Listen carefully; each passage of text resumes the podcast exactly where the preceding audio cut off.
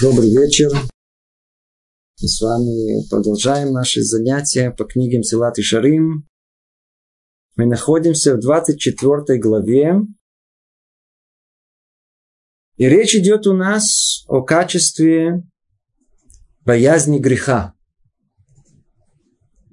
Мы находимся там, вверху, на вершине возможности достижения человеческой личности там на самом, на самой верхушке. Там на самом верху находится удивительное качество. Если человек достигнет ее, он уже достиг очень многого, он гораздо-гораздо более близок к самому Творцу. Качество это называется боязнь греха. Нам это понятие кажется очень таким простым, ясным. Мы же тоже боимся греха, нет? По идее, каждый из нас не хочет, чтобы он делал эти греха, поэтому должен его бояться. Но, по-видимому, к нам больше подходит такое название, общее называется боязнь небес. Мы Ирей Шамай. Это уровень очень большой. Единственное, что, когда, видите, есть боязнь небес, она такая неопределенная. Естественно, что мы боимся небес. Это тогда, когда мы под небесами. А если мы под потолком, то уже не так страшно. Может, нас уже не видно. Если мы под, под каким-то, под своим желанием или по какой-то своей фантазии, тоже уже вроде бы не ощущаем, что мы под небесами. Поэтому, в принципе, можно ходить с кипой и ходить при этом в синагогу, учиться, но время от времени делать что угодно. Что угодно. Есть люди, которые очень удивляются, что религиозно, а еще и религиозно. В принципе, правильно удивляются. Верно. Требование к нам, оно самое высокое. Но что не понимаем? Не понимаем то, что человек, он должен э, стать ангелом, а не родиться им. Мы идем к этому постепенно. Нет в этом никакого оправдания человеку, но когда человек, он э, ошибся и сделал грех, это не значит, что он вообще нет никакой боязни в нем. Есть боязнь, но какая? Время от времени. Когда сытый, спокойный, ничего не угрожает, то в принципе можно и побояться. Опять же таки, когда как-то условия способствуют. Кроме этого, уже, уже тяжело. Уже тяжело. Поэтому есть такое понятие общая боязнь небес и рад шамай. Но тут у нас речь идет о уровне гораздо более высоком. Более высоком. Мы уже с вами неоднократно говорили. Э, страх это вообще качество очень необходимое, полезное. Надо, естественно, с ним очень осторожно обращаться. Чуть-чуть э, перейдет через определенную границу, превратиться вообще в страх преследования или вообще в страх, который нейтрализует человека, он вообще не сможет э, жить. Но страх, о котором тут речь идет, это страх разума. То есть страх, который строится на основе осознания, понимания. Не страх, как мы говорили, непосредственного, непосредственной угрозы. Пахот. Есть страх от чего-то, что может нам и, и угрожать, но на самом деле не угрожает. Ужасы какие-то. Все какие-то чувства. Но есть страх, который исходит исключительно из работы разума. И вот раскрывает нам мудрецы, что есть три уровня там. Первый уровень когда человек, он боится, есть в нем этот страх. Этот страх порожден мыслями, разумом, осознанием. Когда? На самом низком уровне, когда человек понимает, что если он сделает какой-то плохой поступок, то он будет наказан Богом. Это уже очень-очень высокий уровень. Помните, это осторожность. Да, на уровне праведника, цадика. Над ним мы сказали, невероятной величины. Это самая Ира, и называется Ира Тарамемут. Это по-русски мы это назвали и страх перед величием Творца. Боязнь этого, боязнь, страх. Что он означает? когда человек отдаляется от грехов и не совершает их из-за великого уважения к Творцу. Эта боязнь не так легко достижима, поскольку она может зародиться только в результате осознания, осмысления и размышления возвышенности Творца Я не низости человека. Уровень невероятный. Над ним есть, оказывается, уровень еще более высокий. В чем он заключается и как он называется? Называется он иратхет. Называется страх совершения греха. Почему же этот страх выше? Казалось бы, что есть выше, чем иратор эмоций? Что есть выше, чем страх перед величием Творца? Уже этого достаточно. Объясняет нам тут Рамхаль, что страх перед величием Творца, иратор эмемут, он овладевает человеком время от времени. Тогда, когда он находится, он предстает перед Творцом, он сталкивается как бы лоб в лоб с какой-то реальностью конкретной, которая заставляет его ощутить эту, это, это присутствие. Тогда человек может овладеть это страх перед величием Творца. То есть это время от времени. Это не постоянное ощущение. В отличие от этого Ират Хет, страх перед согрешением греха, ведь грех может прийти в любой момент. Значит, на чеку надо быть постоянно. А если надо быть постоянно, то человек, он организует себя, он концентрирует себя, и он находится со временем в этом постоянном ощущении присутствия Творца тогда он не может совершить этот грех вообще.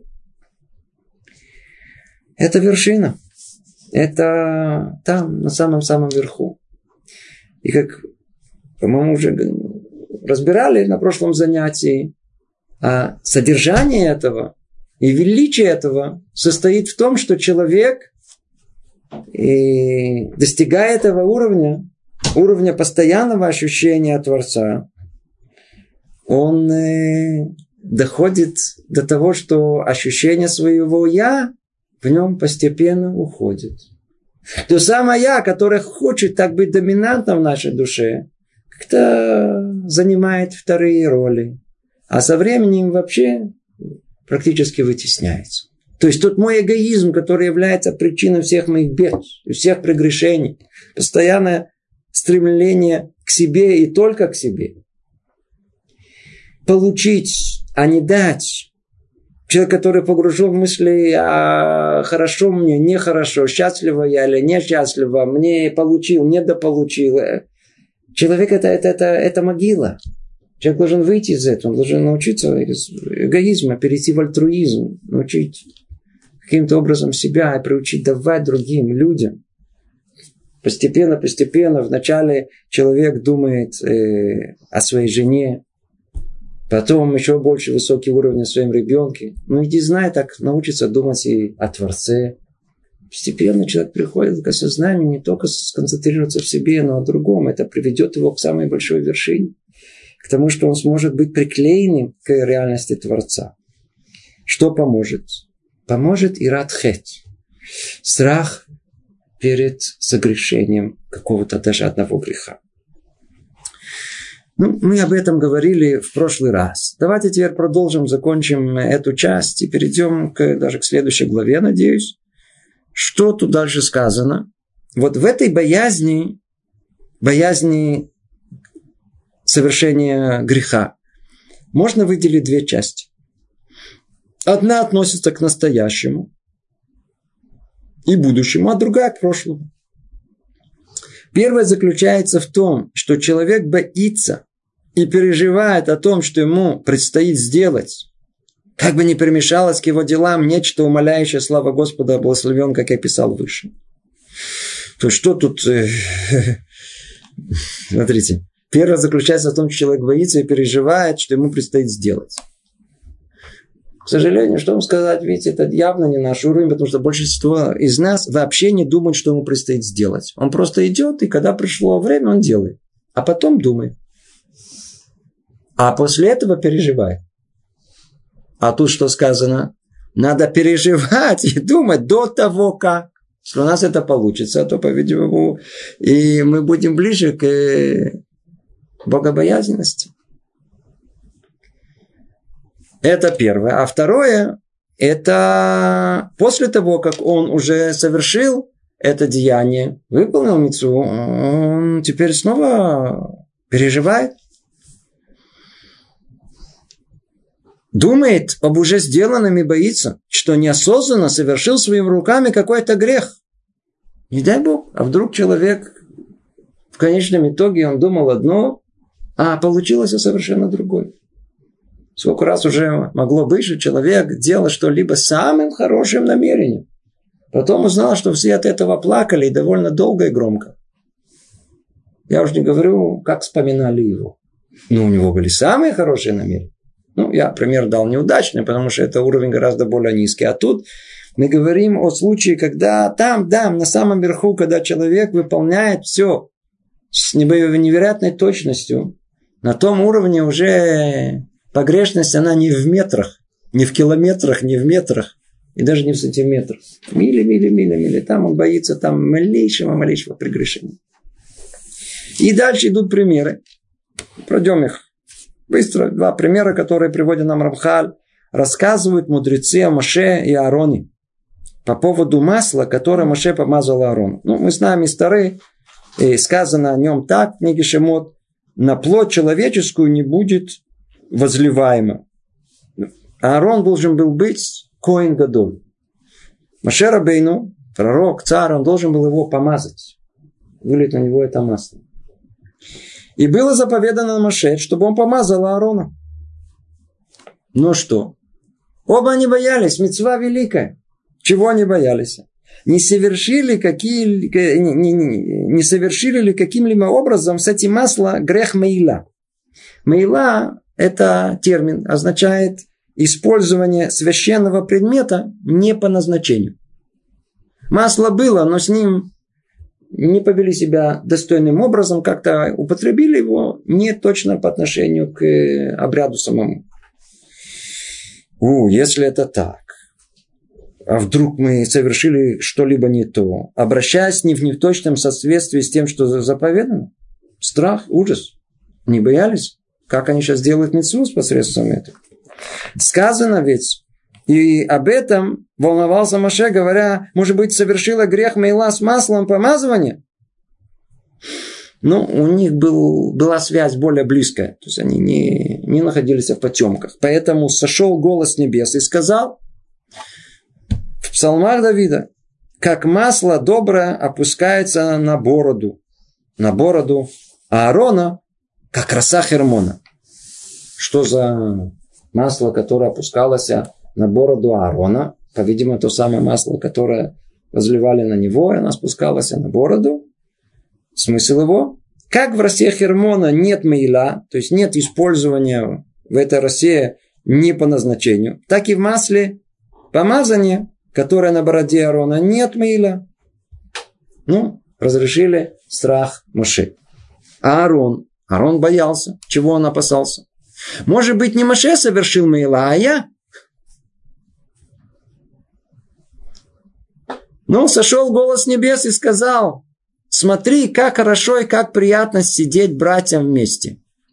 Мы это выражение знаем совершенно по другим поводам. Это стало песней, музыку сочинили, и уже далеко от истинного содержания. Все мы знаем, Матову манаим шевет ахим гамьяха. Прям можем сейчас даже спеть. И не матов. Все знают эту песню. Но, как правило, мы ее перекладываем на свои плечи. Обнимем друга и будем качаться и распевать ее. Очень хорошо, прекрасно, хорошо сидеть вместе. Но о ком речь оригинально идет? О каких братьях, которым хорошо сидеть вместе? Это были Моше и Аарон когда они оба боялись, что не дай Бог, не дай Бог, и даже в таком э, деянии, когда уже Творец им повелевает, у них все еще остался этот страх, вдруг что-то не то, что-то малейшее не то. И каждый из них боялся за себя, а не за другого. Обратите внимание, Маше не боялся, что Арон не то сделал. Да?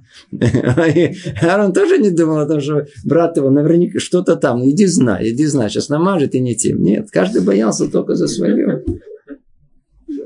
И это пример поведения благочестивых.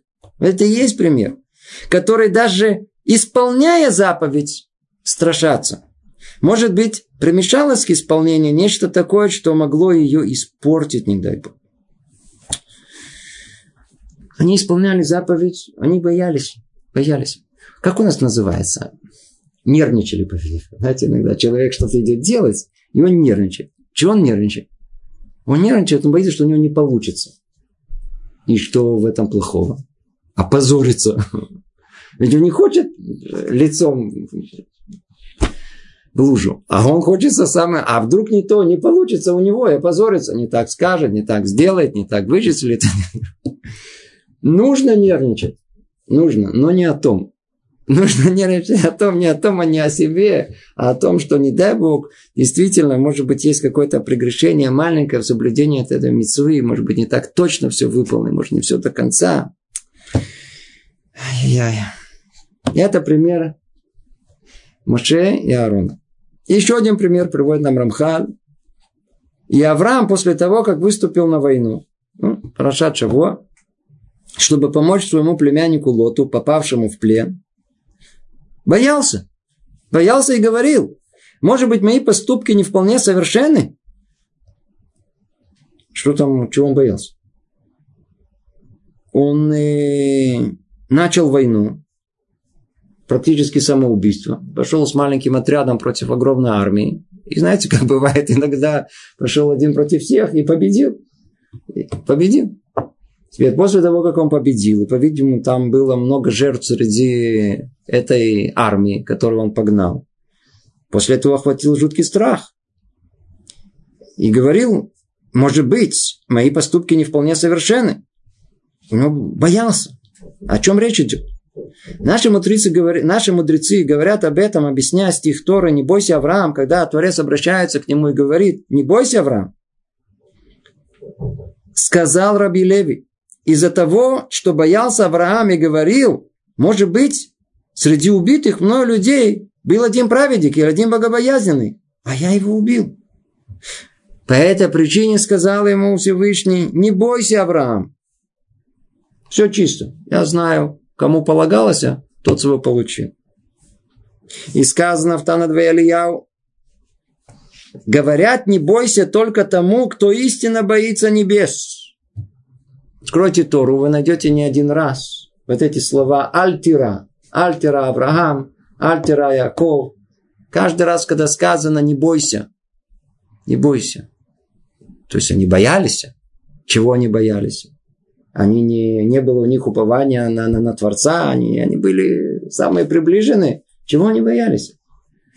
По-видимому, у них была боязнь, та, которая не присутствует обычае обыкновенных людей. У них была боязнь греха. Видите? Говорят, не бойся только тому, кто истинно боится.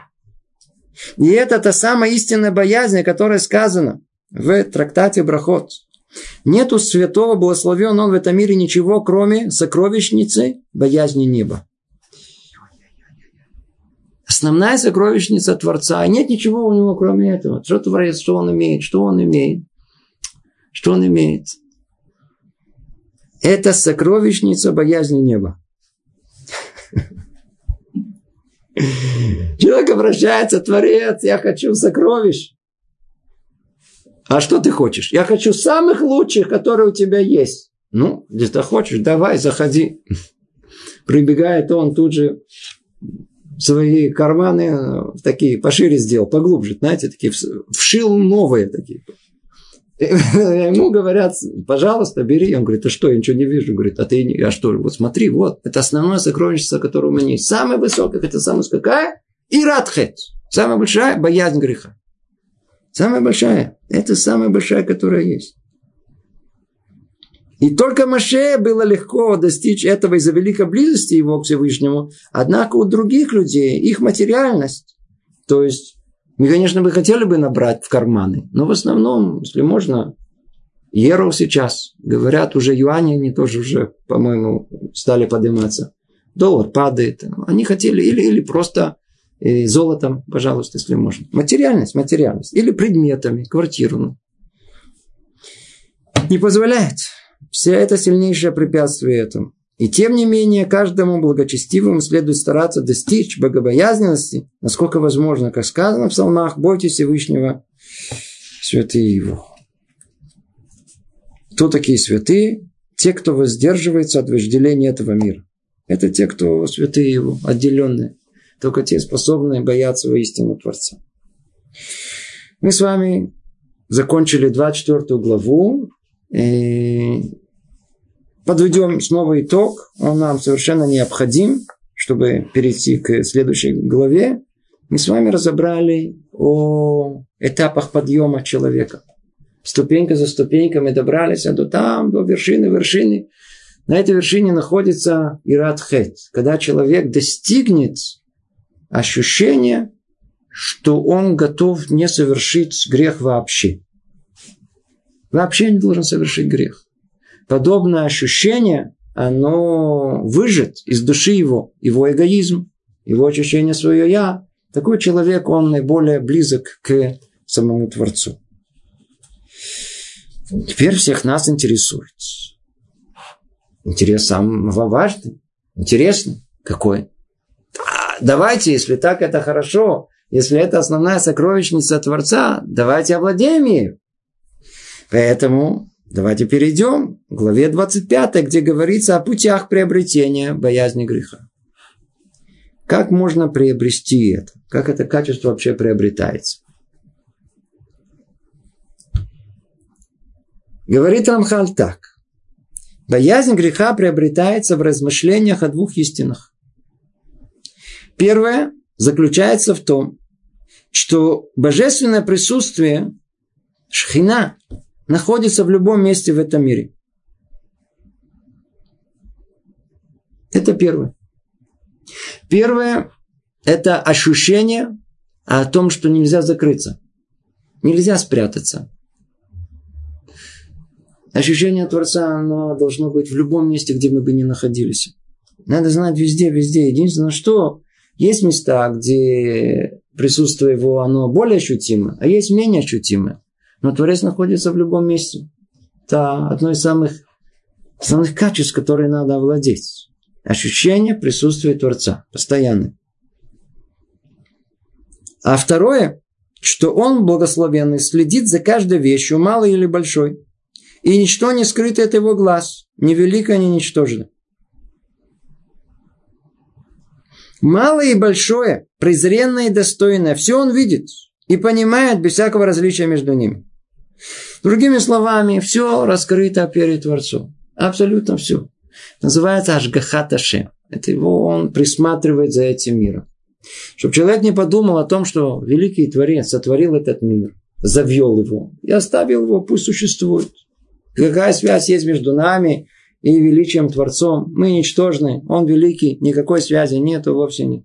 Это основа нашего мировоззрения еврейского. Творец сотворил мир, сотворил его для определенной цели, и эту цель Он раскрыл нам, людям, для того, чтобы мы могли достичь эту цель. Поэтому мы должны знать, что и деяния человека всецело известны Творцу. Всецело. И каждое из этих деяний, оно находится автоматически под механизмом э, самооценки. Сделал хорошее дело, удостоился добра, сделал плохое, породил зло. Все очень просто. Вот в двух словах вся схема иудаизма. Первое, как мы сказали, откуда придет боязнь греха, это осознание, понимание, размышление о том, что э, божественное присутствие находится в любом месте в этом мире, в любом месте. В любом месте. Макро, микро, в любом месте. А заодно Творец, он следит за каждой вещью. За каждой вещью. Видите, как тут сказано, малое и большое. Чтобы мы не подумали о том, что только в больших, фундаментальных каких-то деталях этого мироздания присутствие Творца находится, а в малой нет. В малой тоже. Какое еще совсем мало, тем более. Тем более. Кто-то понимает, каким образом электрон держится на своей орбите? Что не понимает? Но это не наша тема.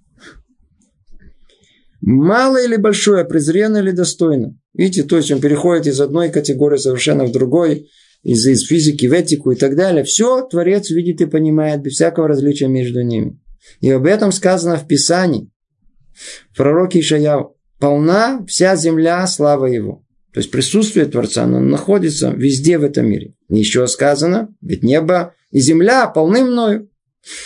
И еще также в псалмах сказано, кто как Господь Всесильный наш, восседающий высоко, склоняющийся, чтобы видеть в небе и на земле.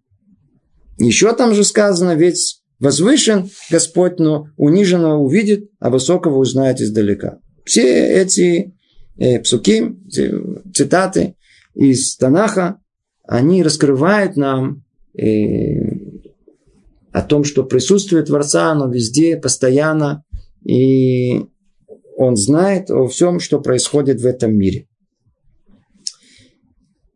Когда человеку станет ясно, что всюду, в любом месте он находится перед Всевышним благословен тогда сами собой придет, придут ему боязнь и страх. Как бы не ошибиться в поступках, чтобы они оказались они недостойными величия славы Его. И об этом сказано в перке вот. Знай, что на тобой глаз видящий, все видит, ухо слышащее. И все дела твои в книгу записываются. Мы уже говорили об этом неоднократно. Повторим. Человек как? Он действительно ну, не может быть под колпаком 24 часа в сутки. Мы хотим быть религиозными, но не сильно, не надо быть сильно фанатичным. Когда мы говорим не будь фанатичным, имеется в виду о том, что надо в меру. Например, я пришел в синагогу, так там несколько минут я могу быть религиозным. Где-то на каком-то мецва какая-то, тоже еще смогу. Но остальное время что? Остальное время хочу быть, как я хочу. Хочу комфорта, приятно, чтобы было, чтобы никто мне не угрожал, и вообще делать, что хочется. Что хочется, то я тоже что-то понимаю, мне тоже что-то хочется. А где Бог в это время? Бог простит. А кто сказал, что он простит? Может быть, наоборот, он не прощает, как мы уже много раз Наоборот, у нас написано, что он вообще не прощает. Нет такого. А, серьезно? Ну, ну он же, мы иногда спрятали, знаете, за, за, зашли в комнату, закрыли ключ. И думаем, Бога там уже нет. Не знаю, если мы его рисовали, рисовали как по двухмерного человечика. Давайте проделаем сейчас умозрительный эксперимент. Он очень простой, но он очень-очень эффективный. Представьте себе, что у нас есть тут э, лист бумаги. И нарисуем на него человечка такого, знаете, с головой, с ножками, с ручками какой это человечек? Двухмерный. То есть он находится где? В плоскости листа исключительно. Верно? Теперь он себя чувствует не очень удобно. Почему? Все на него смотрят. Неприятно. Что он решает делать? Он берет раз и чертит вокруг себя такой круг. Как только мы обвели круг вокруг человечика, там, в двухмерном пространстве, он полностью закрыт со всех сторон. Никто на него посмотреть ни отсюда, ни отсюда, ни отсюда, ни отсюда не может. Он совершенно успокоился, я один, наконец-то один остался. Никто меня не видит, что хочу, то и делаю. Скажите, это не, мягко говоря, глупец? Мы-то на него смотрим, он у нас растянутый. То есть в реальности двухмерного мира, когда мы мудрые смотрим с трехмерного мира, там вообще нету места чему-либо, чтобы исчезло, чтобы не видно было. Там же все, все, все растет, все, все, все прямо перед глазами. Знаете, прямо как, знаете, мы смотрим на это, как, знаете, так интересно. С человечем, а что он сейчас будет делать? А мы что? Мы ходим, ну у нас трехмерный мир, а что нет четырехмерного? Что вы знали, над нами четырехмерный мир а оттуда не видно. Мы просто растем. У нас все по полочкам, знаете, по плоскостям. Плоскость деяния человека одно, все ясно вытянуто, знаете, такое все, все, все, все, все, просто, просто на показ. Все эмоции от начала до конца, это плоскость отдельная, все выложенное наше. Все мысли, прямо, знаете, прям по порядку, по порядку все. Вполне возможно, что даже они напечатаны. Человек думает, что он, так сказать, сам по себе. Какой сам по себе? Все совершенно открыто. Все открыто. Негде спрятаться. Негде, негде. Нет места, негде. Не, не, не, нигде. Под землей, в пещере. Негде, негде спрятаться. Не в космосе. Нигде. Это то, что тут сказано. Смотрите, видите, много лет, много тысячелетий люди читали, они понимали, знают над тобой глаз видящий. Фотокамера. Снимает кино. Все снимает по порядку, по порядку. Знаете, все, все в последовательности. Ухо слышащее. Диктофон. Все записи. Дигитальная запись. Все прокрутят туда, сюда. Все покажут. Ничего же не пропадает. Все это образные выражения, которые означают, что все, что человек пережил в своей жизни, это все остается. Только это надо как-то обозначить. Это чтобы люди понимали в течение тысячелетий, не в наш продвинутый век, когда все это есть. Если бы все это в наш век прямо написали о том, что магнитофон, видео, запись, то это, а вот прям это на все веки вечные. Просто что надо знать. Глаз, который видит, да. То есть все будет видно визуально. Все будет слышно. И все дела в книгу записываются, ничего не пропадает. Все полный архив всех людей на протяжении всех тысячелетий. Когда человек, он осознает это, понимает это, когда человеку станет ясно, что всюду, в любом месте он находится перед Творцом Благословенным, когда, когда сам, сами собой, тогда сама собой придут к нему боязнь и страх. Человек действительно ощущал о том, что видно, видно. Помните тот самый рассказ про Хавецхайма, который ехал на подводе? И извозчик, он посередине поля остановил, посмотрел вправо, посмотрел влево и побежал своровать э, чуть-чуть э, сена для своей лошади. Хавесхайм это увидел, и он как закричит, смотрят, смотрят. Тот перепугался со страха, пробежал назад и побежал, хлестнул свою эту кобылу и помчался, помчался, помчался без оглядки, на каком-то этапе отдышался, смотрит вправо, смотрит, ты что, кто кричал? Говорит, я. Что ты кричал? Кто видит? Тебе сейчас покажу. Ведь все видно. Под небесами все. Надо, все видно, все видно. Человеку станет ясно, что всюду, в любом месте он находится перед Всевышним. Благословено. Тогда сами собой придут к нему боязнь и страх. Как бы не ошибиться в поступках, чтобы не оказались они недостойным величия его. Ведь сам Творец повелел нам это сделать. И он наблюдает за, за нами. Скажите мне, представьте себе, что какой-то, не знаю, какой-то, я не знаю, какие люди есть сейчас. Представьте, даже вот был выбран Брежнев, да, Брежнев. Я из типа ребенок, единственное, что я, еще какие-то, может быть. Представьте, что пришел Брежнев к нам домой и говорит нам там, подметите пол.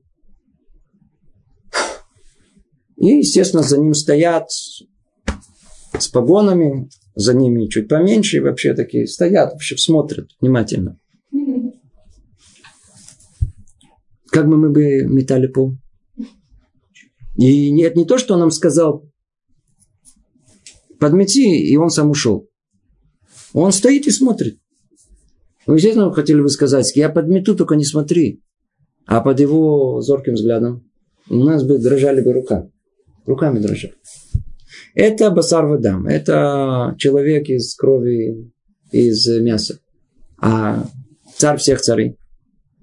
Так и человек должен ощущать. Сейчас на меня смотрит. Когда человек сам, он себя ведет по-другому. Когда перед людьми, показуха. Ну, перед Творцом хотя бы для показухи не надо себя хорошо вести. Ну, хотя бы для показухи. Интересно, что если начнем делать так показуху каждый раз, это будет просто достигнем невероятных высот. Будет очень хорошо. Это то, что написано. Человек должен знать, знать, что над тобой глаз, видящий, ухо, слышащее. И все дела твои в книгу записываются. Поскольку проведение Всевышнего во всякой вещи и он все видит, и все слышит, то нет сомнений, что все дела человека оставляют свой след, и все записывается в книгу, в заслугу ему или в обвинение. Ну, как мы и сказали, все записывается, и человек сам, в принципе, строит свое будущее. Сделал хорошее дело, породил добро самого себя. Плохое зло для самого себя. То есть, или другими словами, это будет ему поставлено в обвинение, то ли наоборот в заслугу. Все, что человек сам себе построил.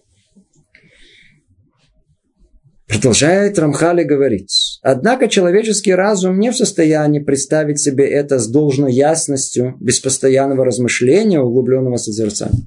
Мы поговорили вроде хорошо, вроде бы понятно и ясно, что так должно быть. Надо перед Творцом находиться, ходить с ощущением его присутствия. Однако человеческий разум не в состоянии представить себе это с должной ясностью. Мы ближе к этому миру. Бытие определяет, созна... определяет наше сознание. Да, вот это быт, быт, который он, он, он более, более такой сильный, и он больше доминантный в нас. А не человеческий разум, который должен размышлять и созерцать. Ведь подобные вещи далеки от наших чувств.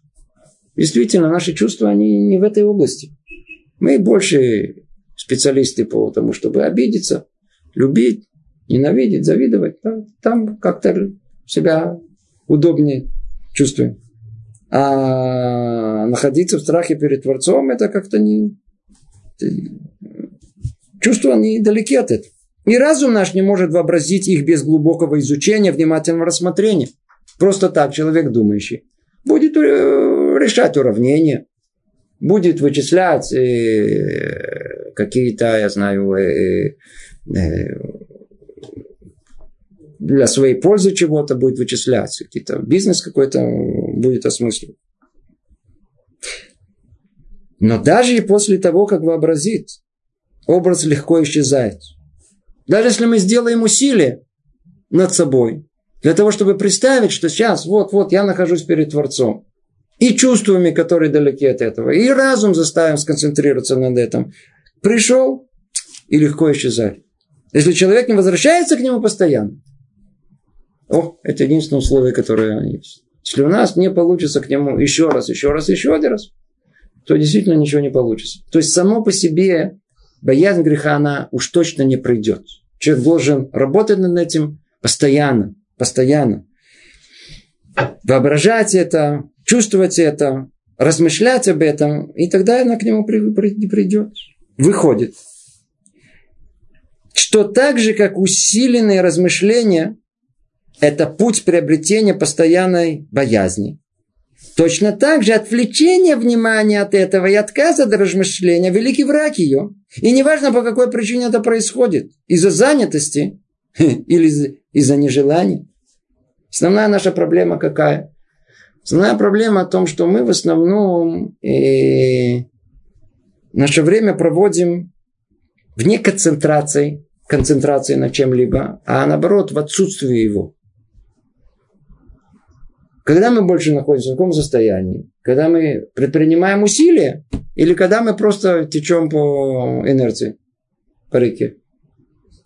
Человек, он живет в основном. Главное, меня не трогай. Главное, чтобы никакого усилия не делать. Он просто хочет просто жить, называется. Не напрягайте меня. Вот это слово, вот это, не надо напрягаться. Вот одни больше всего боятся напрягаться.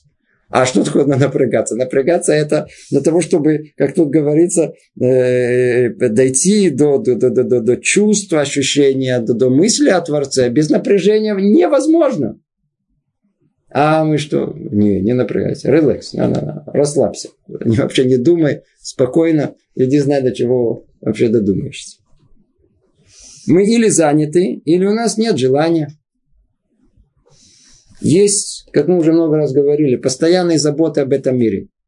Работа, человек переживает, то нет работы. Он же не может сосредоточиться о Боге, потому что нет работы. А когда есть работа, так он уже занят. Он занят работой, тем более не может. А когда пришел с работы, то уже уставший, нет желания. Он устал, он работал. Что вам сказать? Остается у нас очень мало времени. Единственное, что может быть ночью. Лучшее время. Заснул. Шаббат. Поел хорошо, вкусно, сделал кидуш, вкусно поел. Знаете, поговорил с женой, с детьми чуть-чуть и чувствуешь, что, знаете, просто клюет носом, заснул. Шина бы шабатану. Сладко спать в э, субботу. Э, что делать? Нет времени. Просто нет времени катастрофа. Как только Мацей Шаббат снова сказал кидуш. Гонка начала, тут же вспомнил все дела, которые не сделал. Не успел взять телефон, звук. Нет времени, чтобы сосредоточиться на, на, на основном. А что делает любое отвлечение? Как только человек отвлекся, первое что? Это отрицает боязнь. Точнее сказать, аннулирует боязнь. Прибивай. Вот эта боязнь Творца, ощущение его, как только отвлекся, это исчезло. То есть любое отвлечение, оно и отрицает боязнь как постоянное качество. Вот заповедь, которую дал Всевышний еврейскому царю. И будет с ним Тора, и будет читать ее все дни жизни своей, чтобы научиться бояться Господа Всесильного своего. Человек должен находиться в постоянном ощущении. Откуда мы учим? Видим, из царя Давида. И будет с ним Тора, и будет читать ее все дни жизни. И это по отношению ко всем царям, не только к царю Давиду. Это цитата из самой Торы, где есть повеление к еврейским царям. В том, что он должен находиться в постоянном ощущении присутствия Творца. Как? Посредством того, что он будет читать Тору. Отсюда мы видим, что боязнь приобретения, извиняюсь, отсюда мы видим, что боязнь приобретается только постоянным чтением Торы. Если мы хотим достичь этого постоянства в ощущении страха перед Творцом, человек должен что делать? Учить Тору. Следует обратить внимание, что сказано ради того, чтобы научиться бояться. Но не сказано ради того, чтобы бояться. Обратите внимание на это э, маленькое различие. Сказано в Торе, что надо учить Тору, чтобы научиться бояться. Этому что делают? Учатся это не приходит само по себе. Потому что человек будет учить Тору, боязнь не придет сама по себе. Но можно научиться этому в процессе. Потому что эта боязнь не постигается естественным путем. Напротив, она далека от человеческой природы из-за материальности наших ощущений и приобретается только посредством учебы. Посредством того, что человек сконцентрируется еще раз, еще раз, еще раз. И нет другого способа научиться боязни, кроме постоянных, непрерывных занятий Торой, исследования ее, исследования ее путей, при условии, что человек будет непрестанно размышлять об этом, сидя дома, в дороге, ложась и вставая, до тех пор, пока не утвердит сознание истинно с присутствием Творца Всевышнего Благословен Он в каждом месте – и то, что мы всегда, и то, что мы всегда предстоим перед Ним в полном смысле этого слова. Тяжело читать это даже. В какой степени, видите, все. Нет другого способа научиться боязни, кроме постоянных, непрерывных занятий Тор. Как этого добиться конкретно? Если это возможность. Ведь мы тоже учим Тору. Почему к нам это совершенно не приходит? Мне кажется, мы цитировали Хазон Иша, который говорил о том, какая разница есть между человеком, который учит три часа в подряд Тору, четыре часа, пять, шесть, без перерыва. Оказывается, есть огромное значение не делать перерыв. Не делать перерыв. Как только человек расслабляется, как только он, его мысли уходят в другую сторону, он практически теряет все, что он приобрел до этого. Вот это умение, откуда оно придет, как оно происходит, вообще, как можно прийти к этому. Основа, на чем строится Иратхет, как мы сказали, чем она отличается от всех остальных видов страхов, видов боязни, точнее, состоит в том, что эта боязнь, она постоянная. Она должна присутствовать у человека постоянно. Но как приобрести это? А вот приобретает это постепенно. Это не приходит само по себе, вдруг ни с того ни с сего человек вдруг приобрел качество э, боязни греха. Вовсе нет. Откуда она появится? Есть знаменитый Рамбам, который говорит о Морене Бухим. Есть у него э, знаменитая книга э, «Путеводитель для заблудших», где он разбирает эту тему. Как человек должен привыкнуть постепенно-постепенно к мудрости и вершине ее к страху перед Творцом. Как человек придет. И вот он говорит о том, что вначале человек должен приучить себя молиться с ясным и четким намерением, осознанием этой молитвы. Крячма, первый посук, первое благословение в молитве Шманаисры. И говорит он интересную вещь. После того, как после многих лет он приучит себя к этому, вы слышите? После того, как после многих лет он приучит себя к этому, он может теперь уже стараться чуть больше раздвинуть это. Обратите внимание, сколько времени это занимает. Это занимает годы. Годы. Вот эта концентрация, умение, умение, умение смотреться в одно слово, в одно предложение и не сбиться с мысли. Чтобы она не улетела, а сконцентрироваться на ней.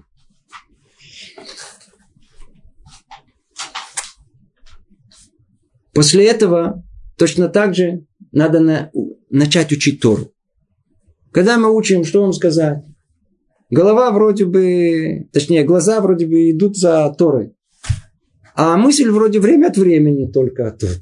Она иногда тут, иногда не тут, тут, не тут. Мысль убегает, не позволяет нам вдуматься и всмотреться. У нас даже нет культуры такой вообще вдумываться в то, что мы учим и читаем. Вся, все еврейское, оно постигается только посредством того, что мы каждое слово стараемся понять, осознать всю его глубину, корни его, все предложение, весь абзац, всю мысль, которую тут хотели сказать. Посмотреть это в разных плоскостях. То есть так постепенно, постепенно человек овладевает этими знаниями. Это означает, это есть, это, это есть учеба. То есть что нам говорит Рамбам? Рамбам говорит о том, что а, а, а страх и боязнь перед э, согрешением, согрешение перед Творцом, он приобретается постепенно, постепенно, постепенно, постепенно. Вначале только в том месте, где действительно он встречается с Творцом. Где у нас встреча с Творцом есть? В молитве.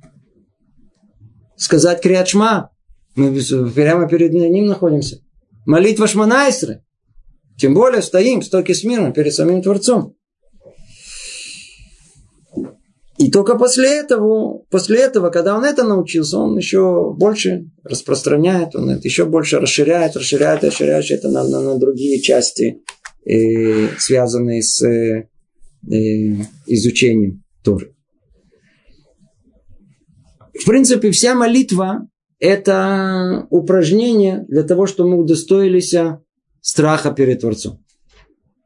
Что такое вся молитва? Из чего она состоит? Первые три благословения, что это такое? Это восхваление Творцу. Последние три – благодарность Ему. Средние – это просьба. Первые три, последние три. Это совершенно очевидно, что мы просто... Речь идет о реальности Творца, перед которым есть у нас э, благоговение и восхваление. Благодарность. Это всецело в этой точке мы должны быть привязаны к самому Творцу с ощущением «Шевит это шемла нигдитамид». Я постоянно ощущаю присутствие э, Творца передо мной. Все время, как будто Творец находится передо мной. Это ощущение, которое должно у нас быть в молитве. Надо начинать с малого говорить. С малого. Что с малого? Сначала надо сконцентрироваться хотя бы, чтобы, чтобы мы вспомнили о том, что есть Творец в молитве, когда мы к Нему обращаемся. Хотя бы с этого. Вся молитва, она вокруг этого. Получается, что вся молитва – это некое такое, такое построение, каким образом удостоится страха перед Творцом.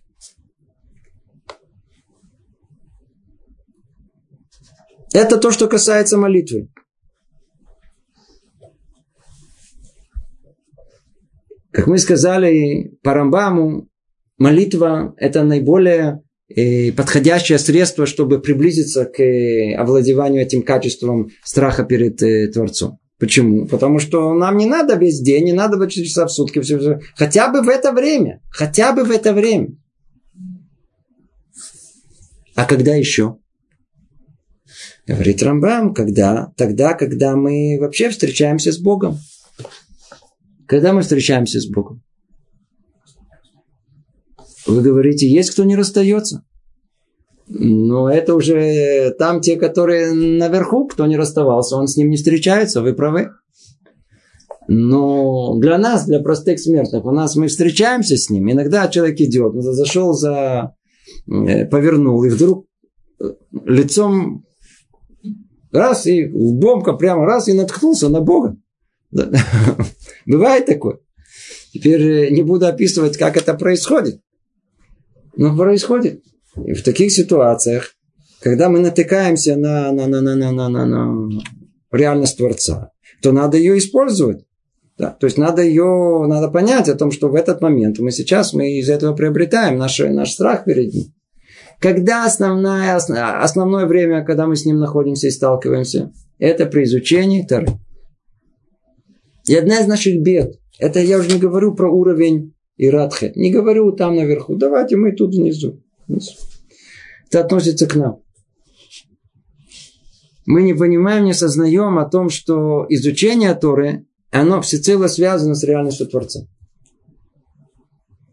Иногда человек берет Тору, и есть, знаете, просто визуальный такой обман. Почему? Есть книга таким переплете красивым. «Война и мир». И еще какая-то сказки э, кого-то. И и смотришь, такая же книга. Иногда мне сказали, можно Тору зеленую? То есть они имели в виду зеленый переплет. То есть для них это такая книга в зеленом переплете. И там что-то написано, непонятно. Кто, человек, кто будет учить так Тору, он ничего не учит. Вообще ничего не учит. Жаль, жаль времени. В то время, как мы должны знать, что изучение Торы – это присутствие перед Творцом. Как только мы открыли Тору, как только мы как-то причастны к ней, как будто мы предстали сейчас перед самим Творцом. Когда человек так изучает, то, по-видимому, он все воспринимает совершенно по-другому. Хочу привести вам более подробное понимание этого. Сказано о том, что тут три времени есть, когда человек, он занимается Торой. Первое, когда есть чтение Торы в обществе. Общественное чтение. Когда это происходит? В субботу, утром, в Минху и в Йом Шани, в Йом Хамиши, в понедельник и в четверг. Читаем Тору. Ну и что? Что мы можем иногда видеть? Читает Тору, ничего. Есть люди, которые там разговаривают. Он читает, разговаривает. Написано у нас так. Это лалаха. צריך כל אדם לעלות על דעתו שכששומע הקריאה מפני הקורא כאילו קיבלה באותה שעה מהר סיני. Человек, который слышит, как читаю Тору, и эта Тора, она читается специальным нигун, специальным таким напевом. Точно, ясно. Человек должен ощущать, как будто он сейчас получает Тору на горе Синай. Такое должно быть ощущение. Сейчас он получает Тору на горе Синай. Приведено. Когда человек молится и обращается к Творцу, то кто говорит? Человек. Когда читают книгу Тору, Творец говорит к нему. Творец к нему обращается. Поэтому человек должен стоять, он должен слушать, быть сконцентрирован, внимательно. Это, это, это Мамат Арсенай. Сейчас получаем то. Это первое. Второе, это когда человек получает Тору от своего равина. Вся еврейская традиция, она построена на том, о том, что Тора всегда получается мипи араб, из уст учителя. И нельзя получить Тору из книг. Не получится. А тем более из интернета. Никак не получится. Мы Тору должны получить ее только из уст равина. Везде проблема в том состоит, что когда мы получаем, то мы, знаете, иногда относимся с пренебрежением к этому. Равин такой, равин такой. Он понимает, но я тоже что-то понимаю. Тут, по-моему, сказал не очень точно. А почему я слышал от кого-то по-другому? Ничего не понимаю, уже он этому не доверяет, тут не понимает. Все перепутано в голове, все уже... Они тоже не понимают, по-видимому. Когда человек слушает Равина, написано так в трактате Брахот. Бейма, бейра, беретет безия. В страхе, в ужасе, в поту. Ученик стоит перед учителем своим. Когда он слышит его, он весь трясется. А то почему он сейчас принимает то. Так было во времена Танаим, Амараим. Так это так написано. Так, как принимали ее наши праотцы на горе Синай. Так должно быть принятие. Скажите, если человек будет находиться в таком напряжении, в страхе, не дай Бог, пропустит что-то, он, он, он, он, он услышит, что Рав говорит, он перепутает то, что он говорит. Сколько раз мне приходилось слышать, как меня цитировали. Это можно из этого составить, знаете, целый сборник с, этих смехотворных выражений. Знаете, такой вот, юмор черный. Он так сказал, он так что так сказал. Во-первых, вообще не так сказал. Я уже не говорю что не в том контексте, вообще не так. Это минимум.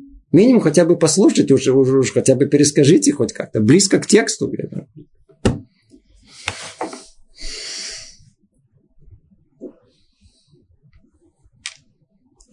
Вся, все получение Тора это кабалат шефа элокит. Это принятие э, всего блага Творца. Оно приходит через равина, приходит через учителя, приходит ученику. Поэтому слушать человек должен это опять-таки с таким с, с, страхом. Там находится присутствие Творца, оттуда приходит и страх перед ним. И третье, что нас должно, больше всего нас касается, это изучение Тор. Алывай, когда, когда мы учим Тору, когда мы учили бы ее как положено. Что значит как положено? Не как книгу какую-то, не какую-то мудрость. Есть еще мудрость, есть мудрые книги, да, я слышал, это мудро, да, это тоже мудро. Пришли учить Талмуд, ничего не понятно. Вообще даже не, не, не, не пытаемся понять, что за этим стоит. Книга закрыта, верно закрыта. Верно, что это не, не, не, не, не все понятно. Простой хумаш, хумаш, несколько посук, одно предложение в таре у нас непонятно. Как мы это поймем? Если не будем учить это с ощущением, что это сейчас, сейчас, сейчас, это, это та Тора, которую нам дали на горе Синай, то мы ничего не поймем. Мы ничего не выучим в этой Торе. Когда человек учит Тору, как будто он ее получил сейчас прямо из уст Творца. Ну, тогда это останется на сердце его. Это станет частью его. Скажите, он это забудет? Он это забудет? При Сталине Лявде люди обладали колоссальной памятью. Простой страх. Ничего не запоминай, ни, ни, ничего не забывай. А когда человек учит Тору с ощущением, сейчас он получил эту Тору с горы Синай, перед самим Творцом, забудет ли он что-либо? Если мы бы это учили, это обобщали всю, всю Тору нашу с этим ощущением, то все было бы совершенно, вся Тора бы наша была бы, мы бы были бы другие. Подведем итог. Ират хет, боязнь совершения греха, это постоянное состояние. Постоянное состояние человека, праведника, великого мудреца, который ходит с постоянным ощущением, что не дай Бог я могу совершить какой-либо грех. Но приобретение этого качества, оно приходит постепенно, постепенно. Вначале от мала к великому. От того, что мы учимся ощущать это присутствие Творца постоянное в молитве, потом в чтении Торы, в, в, в учебе перед раввином, с учителем, просто в учебе Торы. Когда человек, по крайней мере, в тех местах, где он сталкивается лицом в лицо с э, присутствием Творца, там он этому научится. Постепенно он должен перейти и к другим областям жизни. И так постепенно-постепенно он всем овладеет. Так постепенно он всем овладеет. И это то, что завершаем мы эту главу. Завершаем эту главу. И эм, сказано тут так. Нет другого способа научиться боязни, кроме постоянных непрерывных занятий Торой и исследования ее путей. При условии, что человек будет непрестанно размышлять об этом. Сидя дома, в дороге, ложась и вставая, до тех пор, пока не утвердит в сознании истинность присутствия Всевышнего Благословенного Он в каждом месте. И то, что мы всегда предстоим перед Ним в смысле этого слова. У, вот тогда человек ходит с этим ощущением, и никогда его это ощущение не оставит. И тогда будет человек бояться его по-настоящему. И об этом молился царь Давид, говоря в псалмах, «Укажи мне, Господь, дорогу Твою, путем истины Твоей пойду, соедини воедино, соедини воедино все силы сердца моего, чтобы бояться только имени Твоего. Это мечта, которая в конечном итоге должна осуществиться каждого из нас, научиться бояться прегрешения, малейшего прегрешения перед Творцом. Всего доброго. Продолжим нашу тему. Следующую ступень в следующий раз. Привет из Иерусалима.